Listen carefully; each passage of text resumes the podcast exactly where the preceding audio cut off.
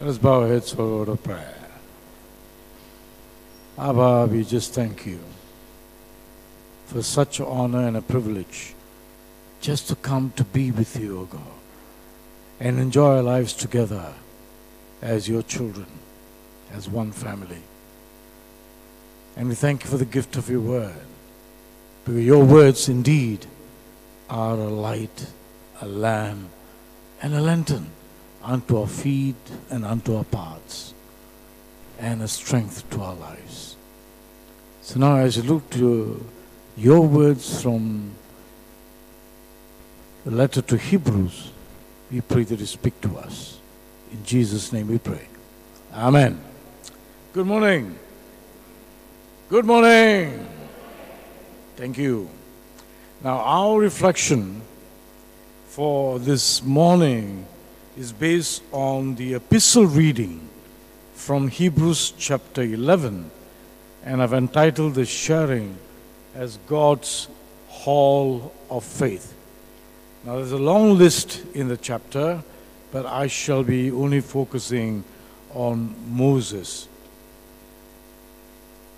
Now, in one little Midwestern town in the U.S., there's this lady called Miss Jones. She had the distinction of being the oldest resident in the town.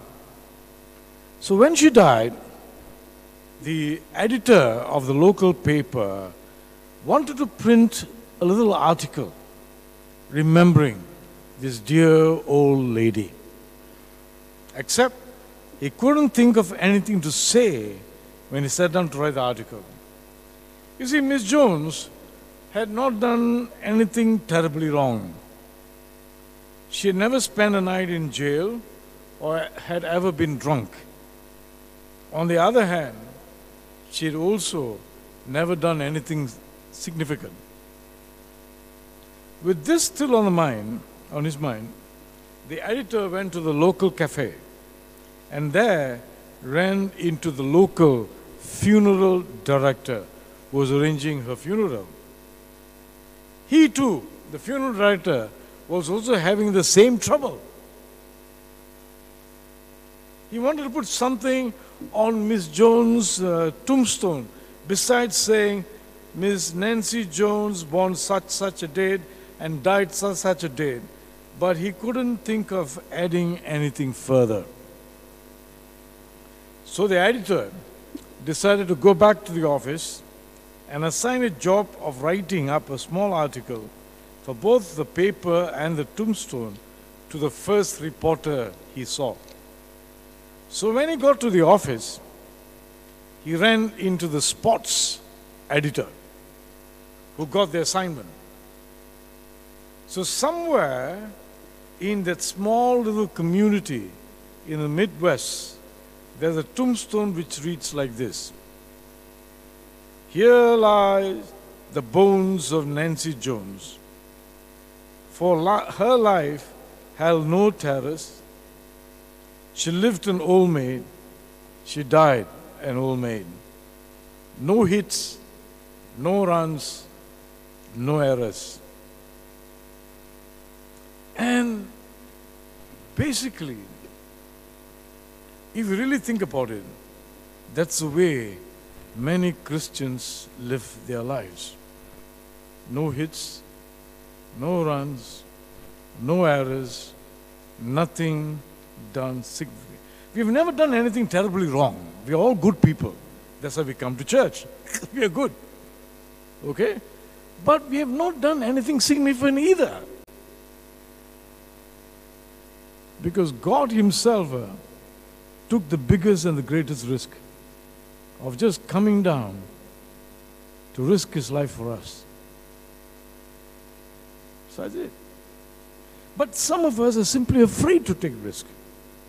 We are afraid to get into some deep waters. And yet we have a faith actually, if we really look at it carefully, we have a faith which equips us for deep waters, which equips us to take risk for Him, not for myself or for yourselves, for Him. It equips, and we have that faith. We have that kind of God whom we worship and believed in. We have a faith which encourages us to take great risks and attempt great things for God. Now, Hebrews 11 is about God's hall of faith, about people who have taken great risks, and some even gave their lives for Jesus Christ. And with the little that they do, they accomplish great things for God.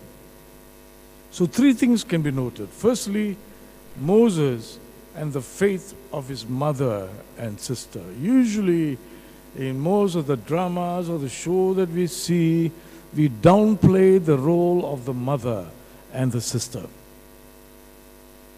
But we have here Moses and the faith of his mother and sister. Verse 23 says, By faith, Moses, when he was born, he was hidden for three months by his parents because they saw that the child was beautiful and they were not afraid. They were not afraid of the king's decree. They were not afraid. It begins with Moses. Pharaoh had decreed, decreed that every newborn Hebrew boy be thrown into the river and be killed. Yet when Moses was born, his parents refused to do it. They disobeyed. They, they disobeyed the government of the day. They went against the government. That's because they feared God more than any other person. They respected the Lord, and it gave them the courage to do what was right, even if it means certain death. The courage to do what was right. That's what faith is all about, my friends. And by faith, you can do the same thing. By faith, we can hold, we can be bold to obey God, even if others don't like it. I was interested, uh, reading this uh, short article about this uh, interesting preacher, apart from John Wesley. Now, this preacher is, goes by the name of Peter Cartwright. He was a 19th century circuit reading, I mean, writing, like John Wesley, a Methodist preacher who was not afraid to tell it as it is. He was not afraid. So, one particular Sunday service, before the service, he was told that the President of the United States, it is a true story here, the President of the United States, Andrew Jackson, is in the congregation. And so was told by his leaders to be careful about what he says. Typical of PCC. Okay? To be careful about what he says. So when Cartwright stood to preach, he said, I understand that Andrew Jackson is here. I've been requested to be guarded in my remarks. But then he went on to say, Andrew Jackson will go straight to hell if he doesn't repent. Andrew Jackson will go straight to hell if he doesn't repent. The congregation was shocked and wondered how the President of the United States would respond. But after the service, President Andrew Jackson shook hands with Peter Cartwright and said, Sir, if I had a group of soldiers like you, I could whip the world.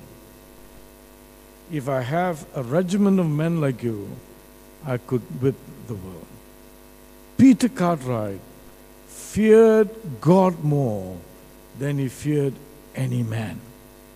In fact, it was his fear of God that gave him the courage to stand up to any man, even those in positions of great power. And that's what our faith in Christ does for us. It gives us the courage to obey God, even when others might be offended.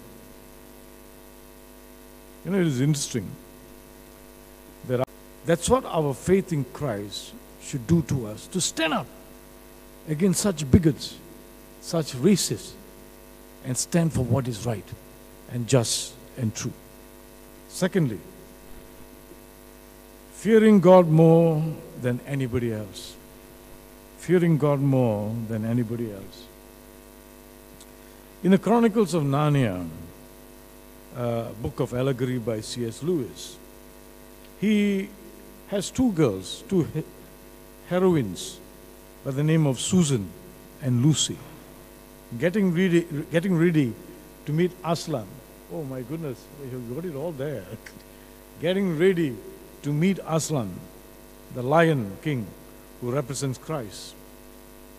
So there were two talking animals, Mr. and Mrs. Beaver, preparing the children to meet Aslan. Oh, said Susan, I thought he was a man. Is he quite safe? I shall feel rather nervous about meeting a lion.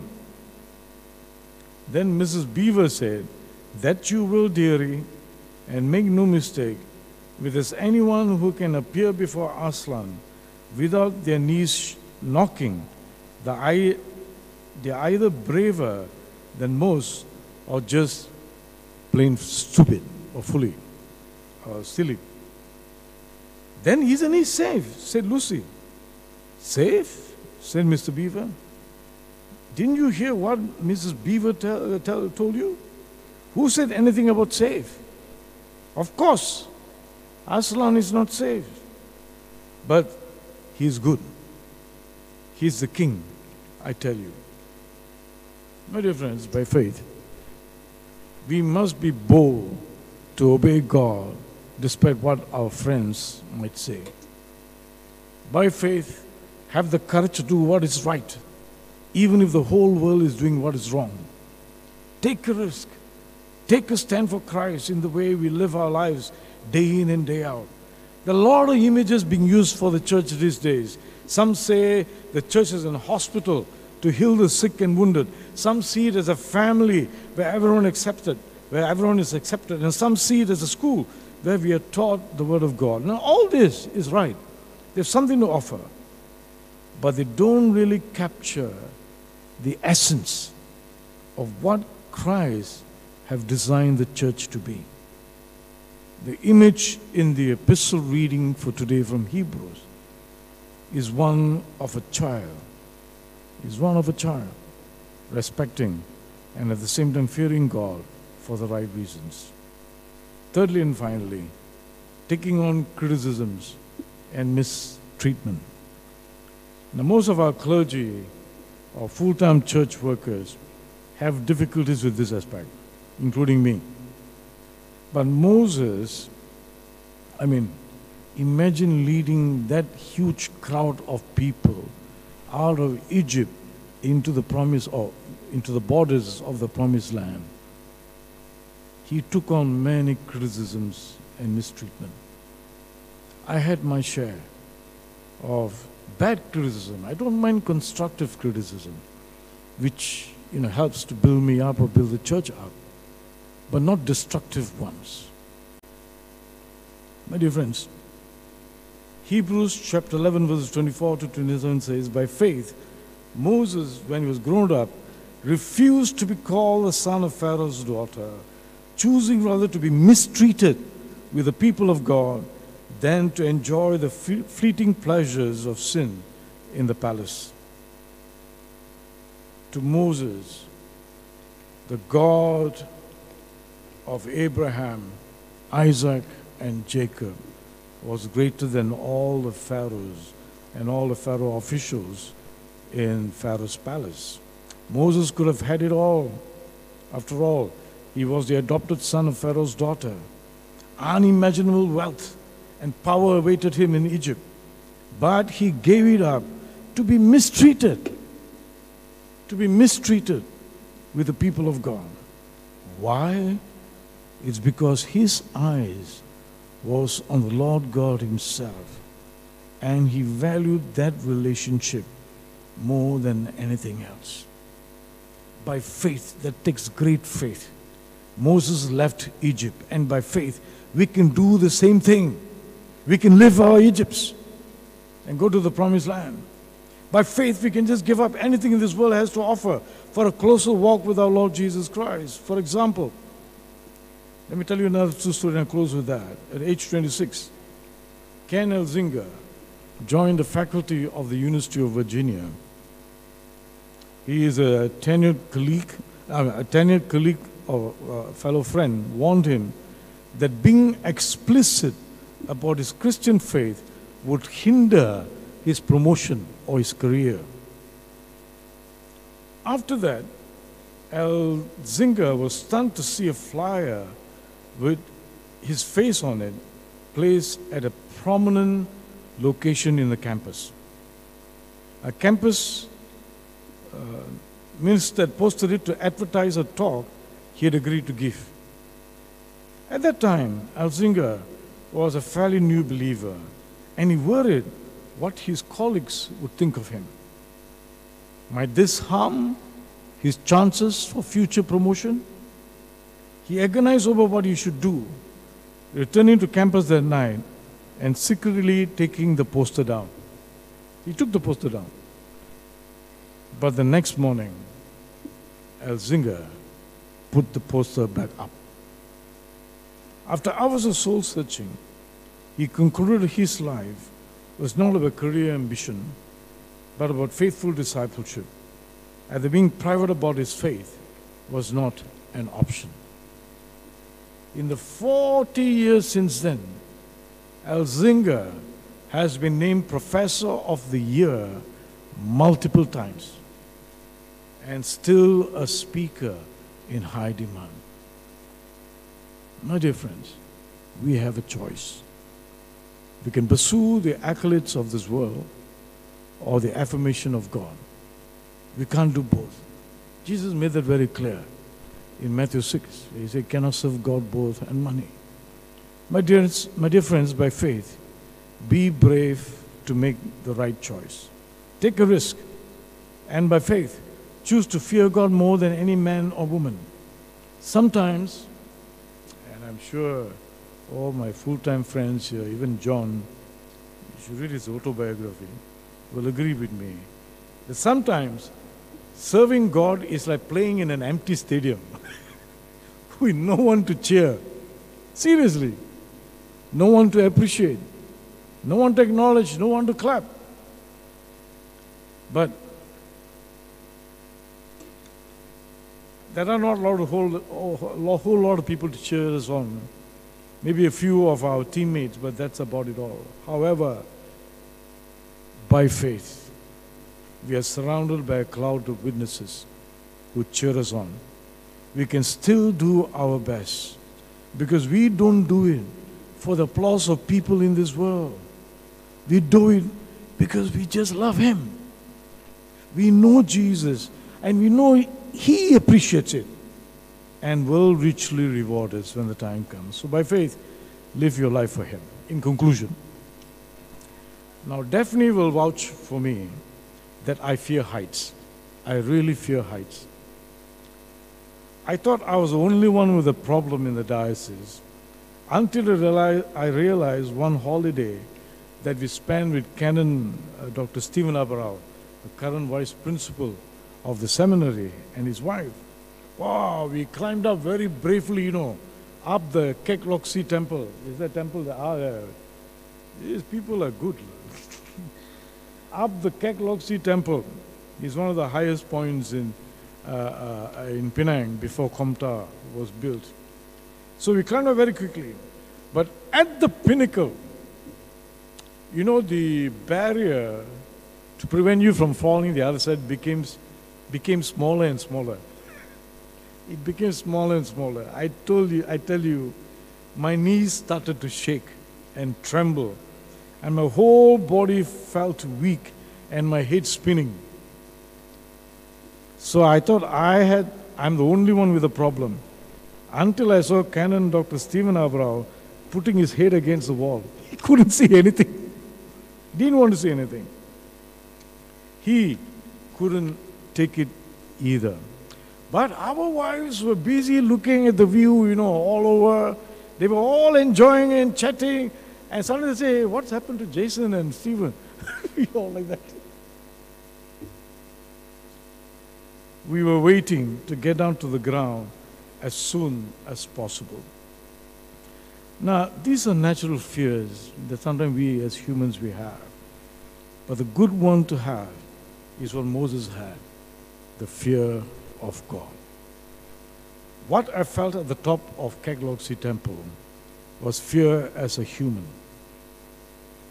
But I do fear God very much in a right and positive manner as well. Let us pray.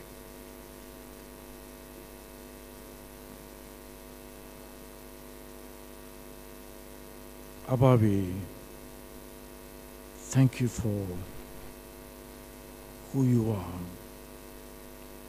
You're an awesome and amazing God, a majestic, holy God, full of glory and splendor.